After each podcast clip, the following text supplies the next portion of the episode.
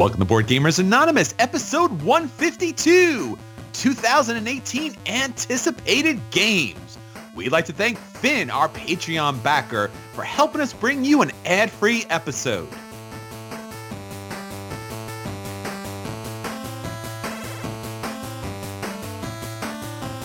You're listening to a proud member of the Dice Tower Network, dedicated to bringing podcasters together for the greater good of gaming.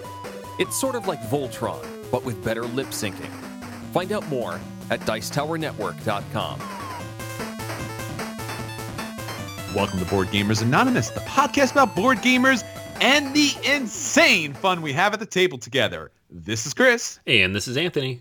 Hey, Anthony, how's it going, my friend? Pretty darn good. We are uh, coming to the end of our end of year, beginning of year litany of lists. There you go. How about that for some alliteration? There's a cavalcade of lists. Drew would be proud of us or horrified or both. Yeah, somewhere he's crying. He's crying in his corner. He's like, "No, stop the lists." Oh man, yeah, this is gonna be a good one. But um, yeah, I mean, lots and lots of cool stuff coming up this year. But uh, I'm obviously still trying to play everything from last year that we haven't even True. talked about yet. Yeah, I've been getting some game groups together to playing some games. I think it's it's a challenge because certain games play best with certain player counts, of course, and certain gamers, of course, and obviously certain locations. So certain game nights, you're just not going to get a heavy game or you're not going to get a party game to the table or you just can't play a two-player game just because there's just too many people there. So building those opportunities are very, very important. I actually got two opportunities kind of going. I got my Charterstone group, thanks Jay, and we got two games at the table done in the books. And I guess my initial impression with zero spoilers, so you don't have to shut down the podcast, is it's a little confusing. And I guess in part because you're building things as you're going on, so you're kind of playing through things. So I totally get that.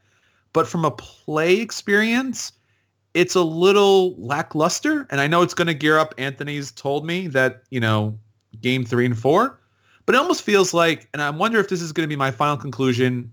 I don't know if it is, but I wonder if it's going to be like, hey, this plays best as a solo experience. And then once you're done with the board, it's an amazing board game to play with your friends. That is not true. Okay. Phew. Okay. I wish, man. I played through the whole campaign solo, and uh, I've played a few games now with other people, and it's it's better with other people. So Okay. yeah, actually, Jason and I did a whole spoiler cast of Charterstone because we both finished it now, which will be out next week. So Alright. you shouldn't listen to that, but everybody else, if you have finished it or don't care, you can check that out and hear what we think. I'm not going to spoil anything here, but same experience as you. It's uh, it starts pretty slow. I think Jason put it. It starts way too early. Um, sure. If you've played the game at all, you'll understand what that means. But it just starts a few steps before it probably should have. Yeah, I, I would agree with that, and I and I found that, and like once again, not to spoil things, but I think certain cards that people are able to utilize, and certain things they get from their charter stones, just because of maybe either luck or just because of what they happen to open, certain people were getting so much power so early on that the rest of us were just sitting back and just with our mouths open, going, "Well, they won that game, so." yeah, I mean the cool thing is it doesn't really matter if you win the game, which you kind of you don't get to feel that early. Like the first couple games, you're like, oh, I lost, but by get game five or six, you know, there's a lot of things going on. So the winner winning doesn't matter as much as a lot of other stuff that you might do. But Okay. But yeah, I, I know I remember what you're feeling, and I understand, and it is frustrating. I was like, he he's got that uh, thing, and uh, oh, oh man! And then they moved the stupid progress, and now it's over. Ugh, Ah, fine. yeah. And I got my well, fingers crossed. I also have my Gloomhaven group finally together, so that'll be starting up pretty soon. Although what I'm hearing, and maybe you can confirm or deny this, Anthony, a 200 hour experience to complete everything. Yes.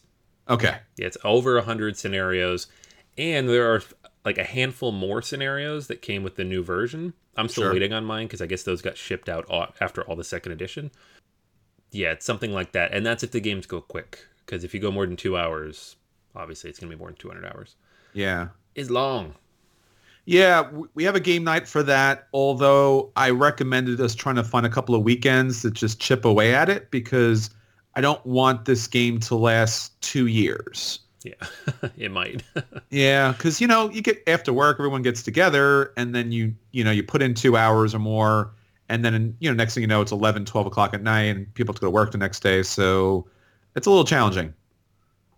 yeah, for sure. I mean, it's one of those games too, though. Like some of those, some of the things you do will take longer, and some of them are a little bit shorter. Like you know, there's not a ton of luck in the game, but if you guys, you know, if you get the right combo, everybody works together right, or you have the right people out there at the right time, you know, a certain scenario might go quicker than you expect.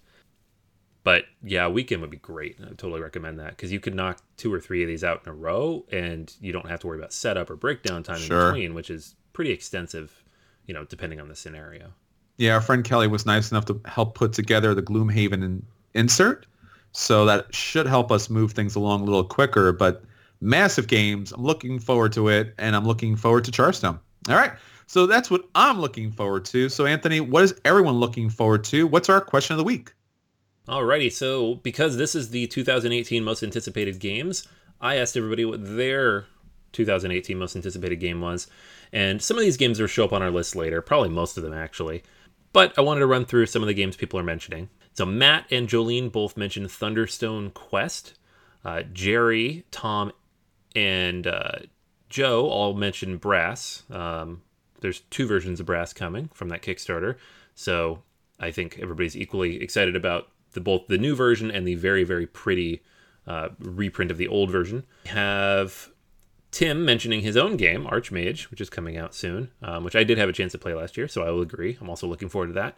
We have a couple people mentioned the new Batman game from Monolith, which will not be coming out in 2018, but it'll be on Kickstarter I think next month. So Okay. I'm also very excited for that, but it'll probably be a 2019 release. Graham mentions Rising Sun. A few people mentioned Rising Sun.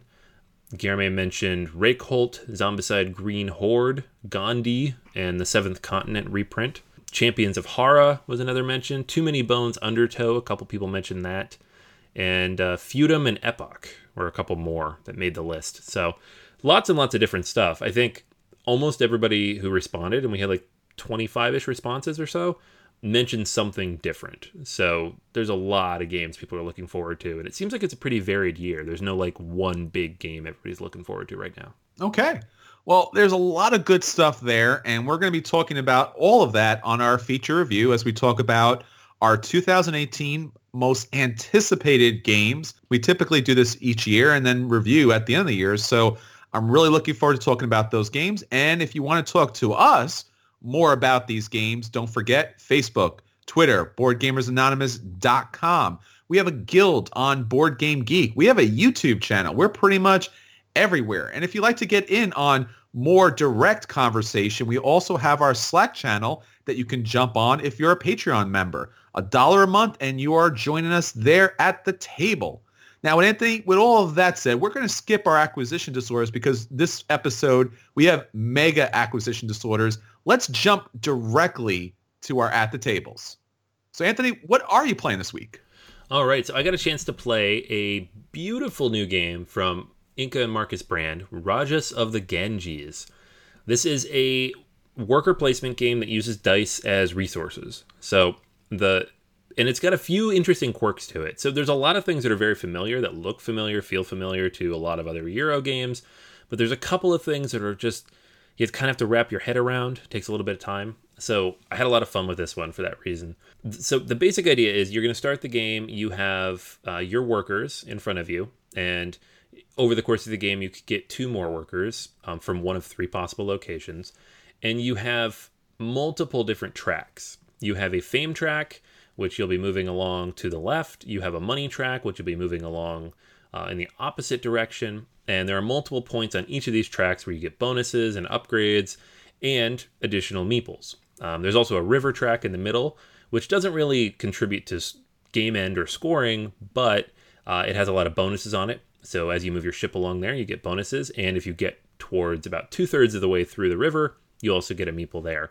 Now you can only get two of these three meeples. So the you know whichever two tracks you max out first. There are multiple different locations to place your guys. Uh, you have the palace with uh, six different possible locations, each of them matching one of the faces of a die. And so when you go here, you'll place a meeple and you have to spend a die with that die phase, a one, two, three, four, five, six, and take that action. Uh, you have multiple options down at the bottom of the board where you can trade in one color of die for two of one other color of die. So one blue for two orange, one orange for two purple, etc. Uh, you can also just place a meeple and get a die. And then there's another one where you can place a meeple, get two money, re-roll your dice. Now, the core of the game, uh, or at least the part where you're going to score most of your points and get most of your money, is on your own personal player board. This is a board that you're going to have in front of you, and it has multiple different bonuses on the edges. And you will purchase tiles by going to a certain part of the board, taking your action um, on this market space, and spend a little bit of money, and then you spend dice to equal the number on the tile you're trying to buy. So it's let's say it's a blue tile, and the number on it is a 10. You need to spend blue dice that equal up to 10 to get that tile. The tiles all have different roads on them. You match up those roads on your own personal player board, and you kind of build it out. Now, if there's marketplace um, icons on that tile, you get the money from them, and in the future, you can get money from them again through income. If there are buildings on there, you score points, and there's different building tracks on the right side of the board that you can increase the point values of. So they all start at two, they can go up to four, and that's the fame points at the bottom. And so you kind of build this out. Uh, you can run your roads to the edges of the board and get bonuses from those. Lots and lots of cool stuff you can do here and you kind of have to wrap it around all these different tracks. So you're managing the fame, you're managing your money. The money track goes up, but then it comes back down when you spend it. Um, you're trying to move along the river and get those bonuses. And while the dice are resources, and that's important, you have to keep track of not only the number of the dice, but the colors as well, because that matters for a lot of different things. The game ends when your well, one one person's fame uh, score marker passes their money score marker and then at the end of that round, whoever has passed their two markers by the most wins the game. So there's no like set score here. You're gonna have like I passed it by eight, I passed it by five, and so the winner technically has eight versus five, um, however you want to score that. So it's kind of a race really to see who can get there first. There's not a set number of rounds. I really really enjoyed this game for several reasons. I mean, it's a lot of different things going on. Uh, you have to try to organize those and keep those in your head and make sure you you know don't get lost in the 6000 different icons on the board. I like the idea of trying to manage both your fame and your money. The fame points are each the each space is worth two of the money. So if you move up one it's kind of worth two overall moving along the board. But the money is more useful plus there's more bonuses along the way going up the money track. So money is sometimes easier to get, but the fame will move you closer to victory, and you really want to move them both. They tend to meet in the middle of the board in most of the games I've played. So it's a very interesting game. Most people I've played it with, including myself the first time, it takes good half to two thirds of the game to really wrap your head around all the different things you're supposed to be doing and what the combos look like. So give yourself a couple plays because the first play you might just be like, I don't understand what I just did. But overall, a lot of fun, a lot of interesting decisions to be made. The game is relatively quick. You know, once you get over the AP and everybody's comfortable, you're looking at about 90 minutes or so, maybe two hours tops, and it's very pretty to look at. So it's it's definitely got a lot of interesting things going on. So that is Rajas of the Ganges. I would say it's a strong play, well worth checking out, and a, a solid Euro to start the year. Yeah, I got a chance to play this too at the table, and as you said, it's, it's a beautiful game great production, worker placement, dice rolling, dice allocation, and that really interesting race mechanic where those two tracks are trying to hit ideally at the same time and kind of blow past each other. People at my table really didn't get the feel of the game the first time we played it, so I don't want to give it a review until everyone at the table really knows what they're doing and really gets a feel for it there's a lot to do on the table, and it's definitely a game that can kind of melt your brain a little bit. I enjoyed it a lot, and I'm hoping to get it back to the table and come back with a uh, future review. But solid game, great production, and definitely something I want to play again. Yeah, yeah, I would definitely recommend that because it's a. I had the exact same experience. The first time I played it, I was like, uh, okay, and, and it was worker placement with dice allocation. So I'm like, I probably like this. I'm going to play it again, but uh, definitely worth a couple plays. Yeah, it's literally has pretty much every mechanic worker placement dice rolling tile placement ah! yeah. you're making money you're losing money you're getting fame you're going up a track you're picking up meeples okay i'm tired that's that's that's a heck of a game man and hopefully once i get it down i'll let you know now on the opposite side i played a game that really was not that mechanically heavy it was pretty simple as far as the gameplay is concerned production wise, it was kind of off the chart. And I'm talking about Michael Kiesling's game Azul. This came out from Plan B Games. And basically what you're doing here is you're placing tiles. So this is all about these beautiful interior tiles of the Alhambra in Portugal. And you're trying to place these little tiles on a board to make this beautiful wall and there's a number of different scoring opportunities in which you're going to be able to score points and obviously be able to win the game and then obviously just lord it over everybody else because it's not a very heavy game. So basically at the start of the game, tiles are pulled and in this game there are five different tiles and they are placed on these beautiful little circular tiles and then on your turn you will pick one of these selection of tiles and then based on that selection, you're able to pick one kind. So there may be two red on there. So you take the two red and then you are able to place it on your personal board. Now this personal board is really interesting because it allows you to eventually be able to place a color of this tile on this certain arrangement. Now this arrangement has all the colors in each row and basically the idea is you want to place the tiles in such a way that when you place a tile next to another one, it scores victory points. So the more often you're able to do that, the better.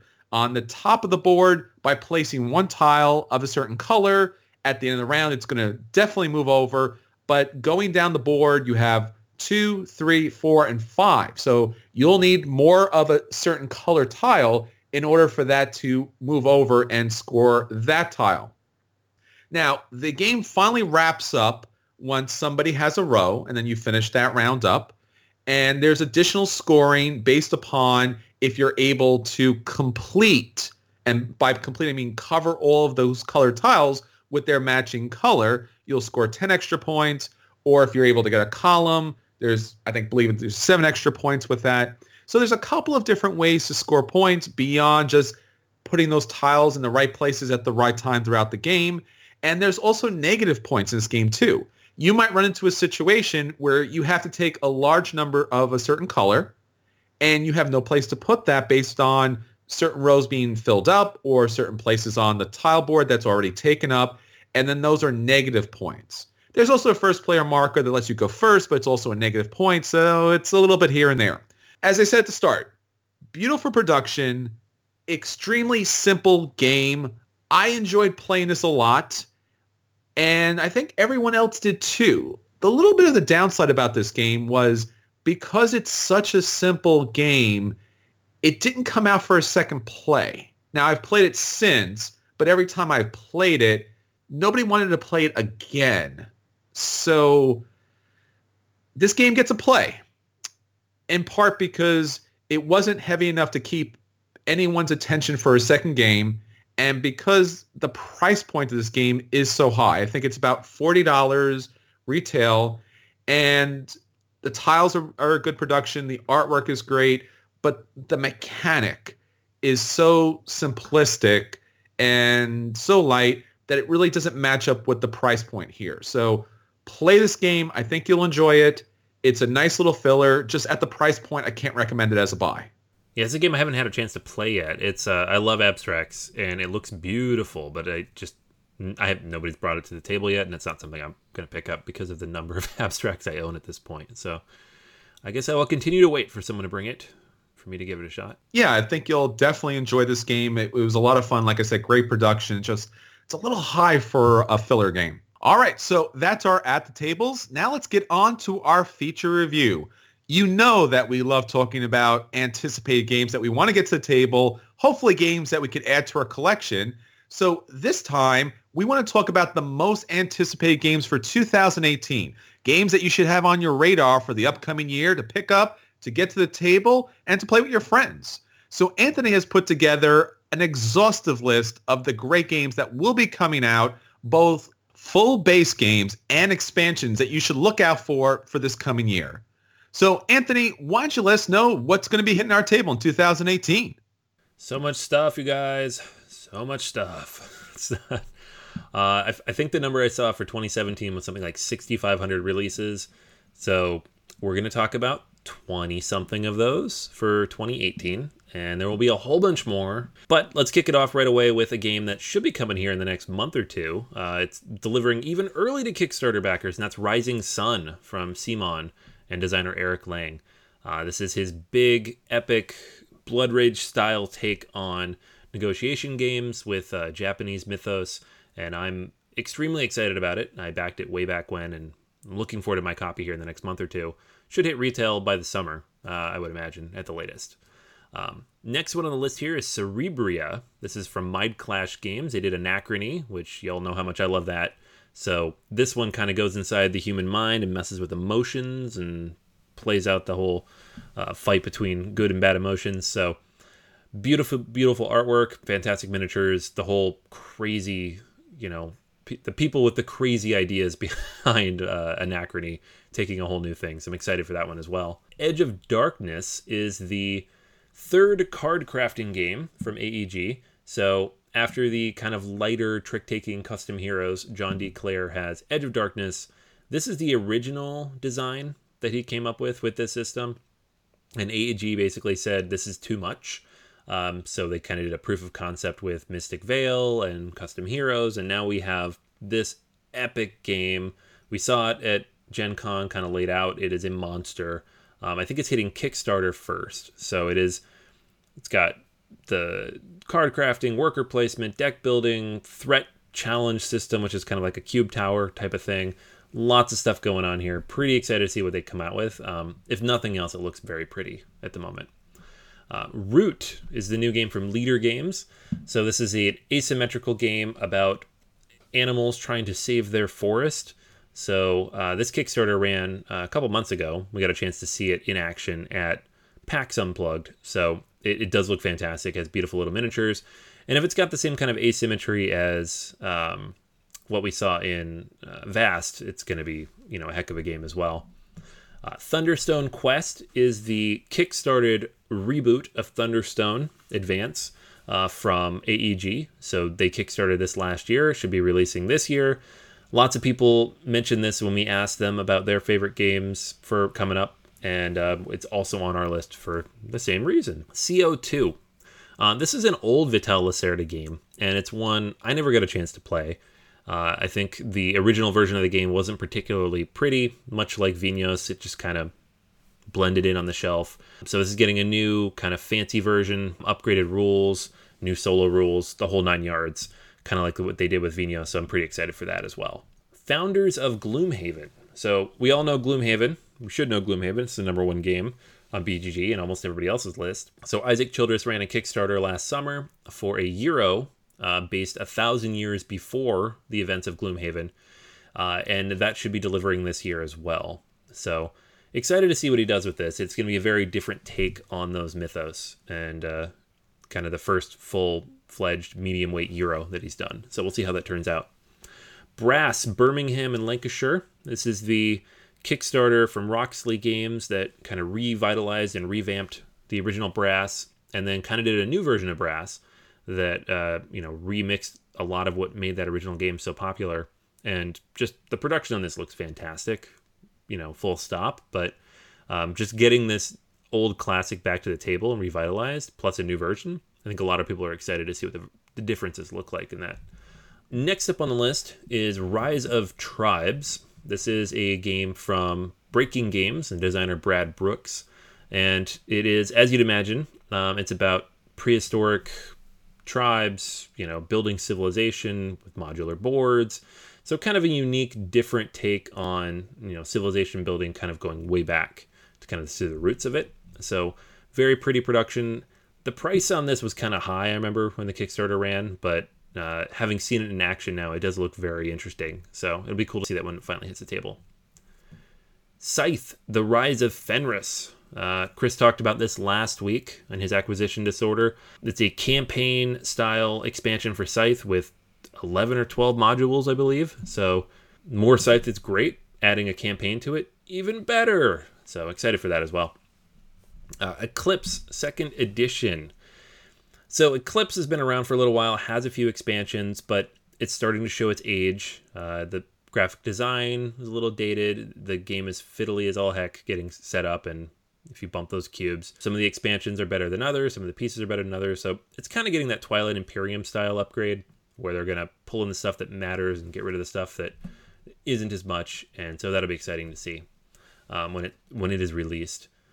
Uh, next one here is Stephenson's Rocket. This is an older Reiner Knizia game that's being re-released by Grail Games. I think the original version was 1999, so they did a Kickstarter for this, and it's Knizia's take on route building and train games. So you look at the map, it looks kind of 18xx-ish, but it is um, kind of his unique take on that. So it'll be interesting to see how that kind of plays out as well. I have not actually played the original, so I don't know the game as well, but the new version is very well. Grail Games does a great job when they upgrade, update any of these games, and they've been doing a lot of Knizia games lately, and they all look really nice.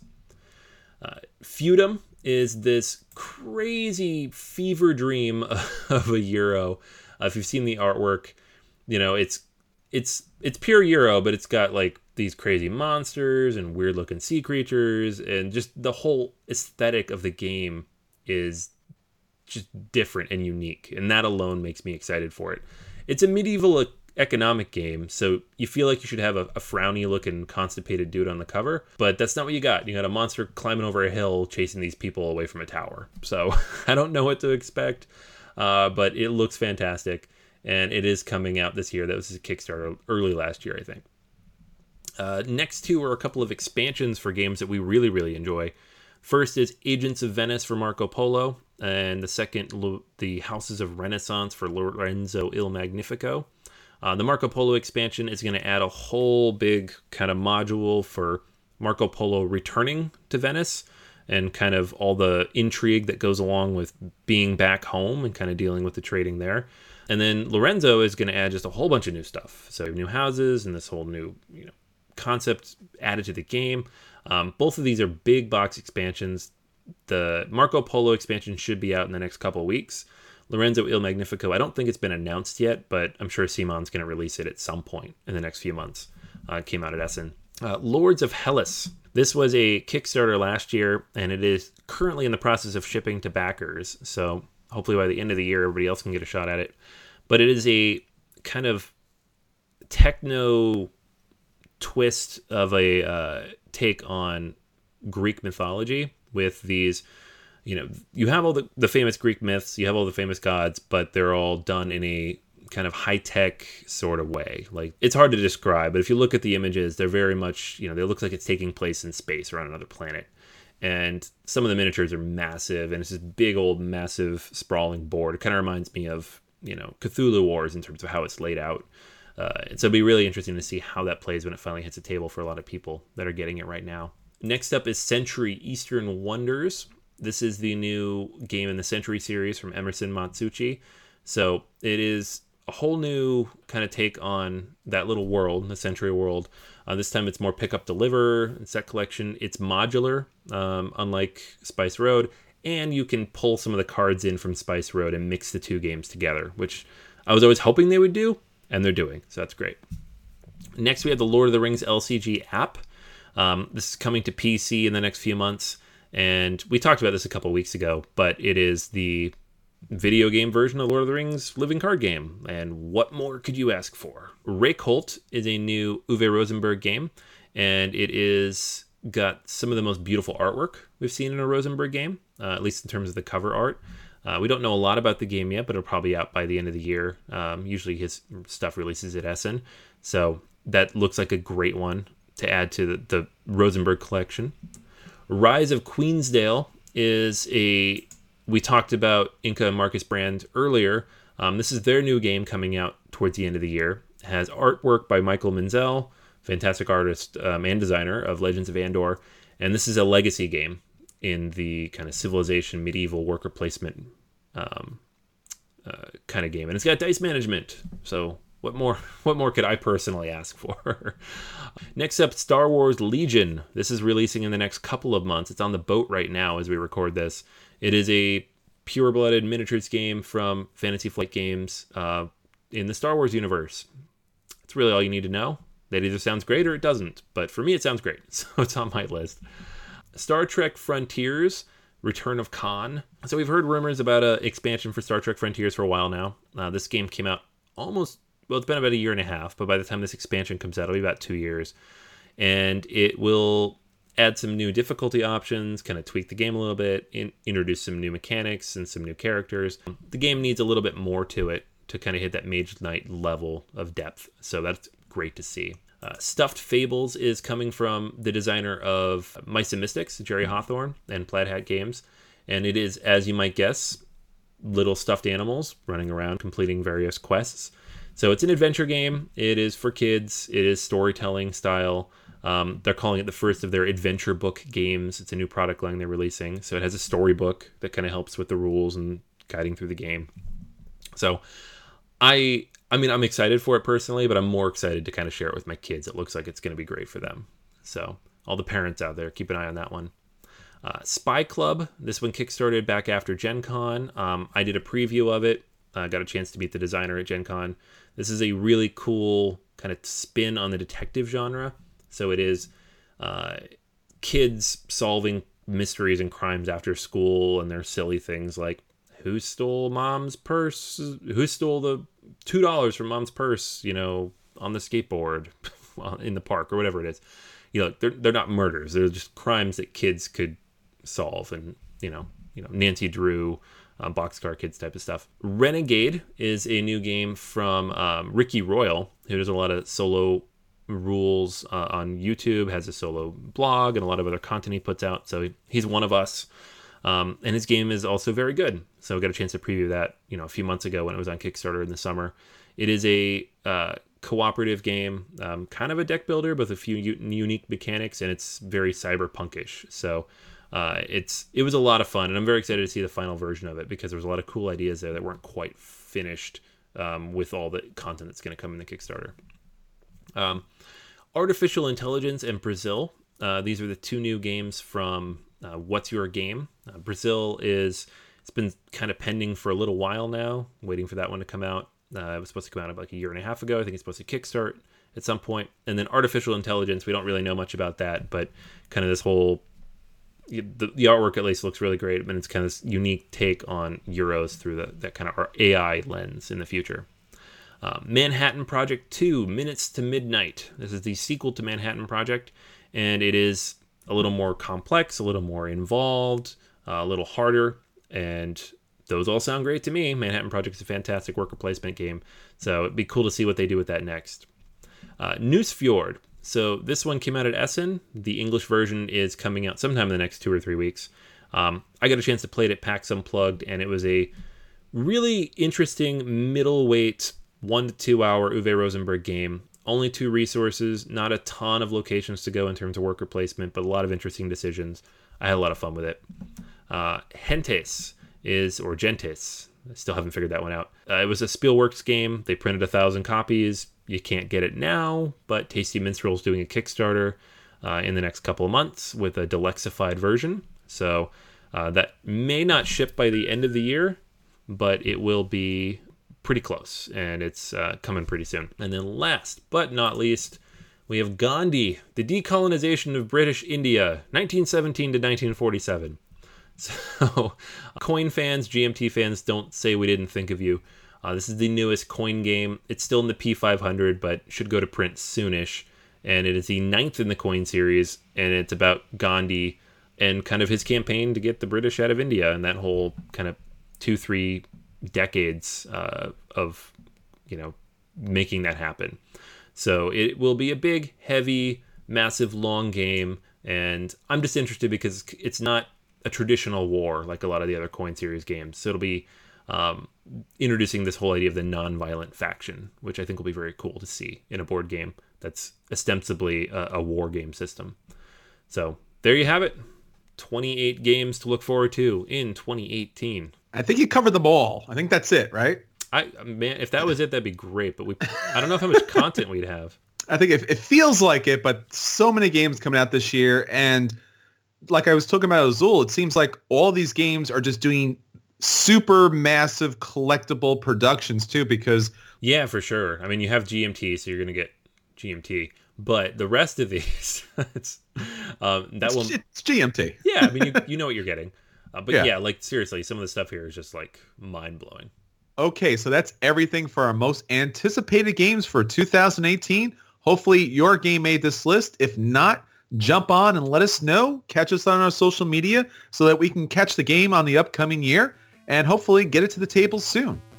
Okay, until next time, this is Chris, And this is Anthony. and we hope that our legacy for 2018 is you'll be joining us at the table.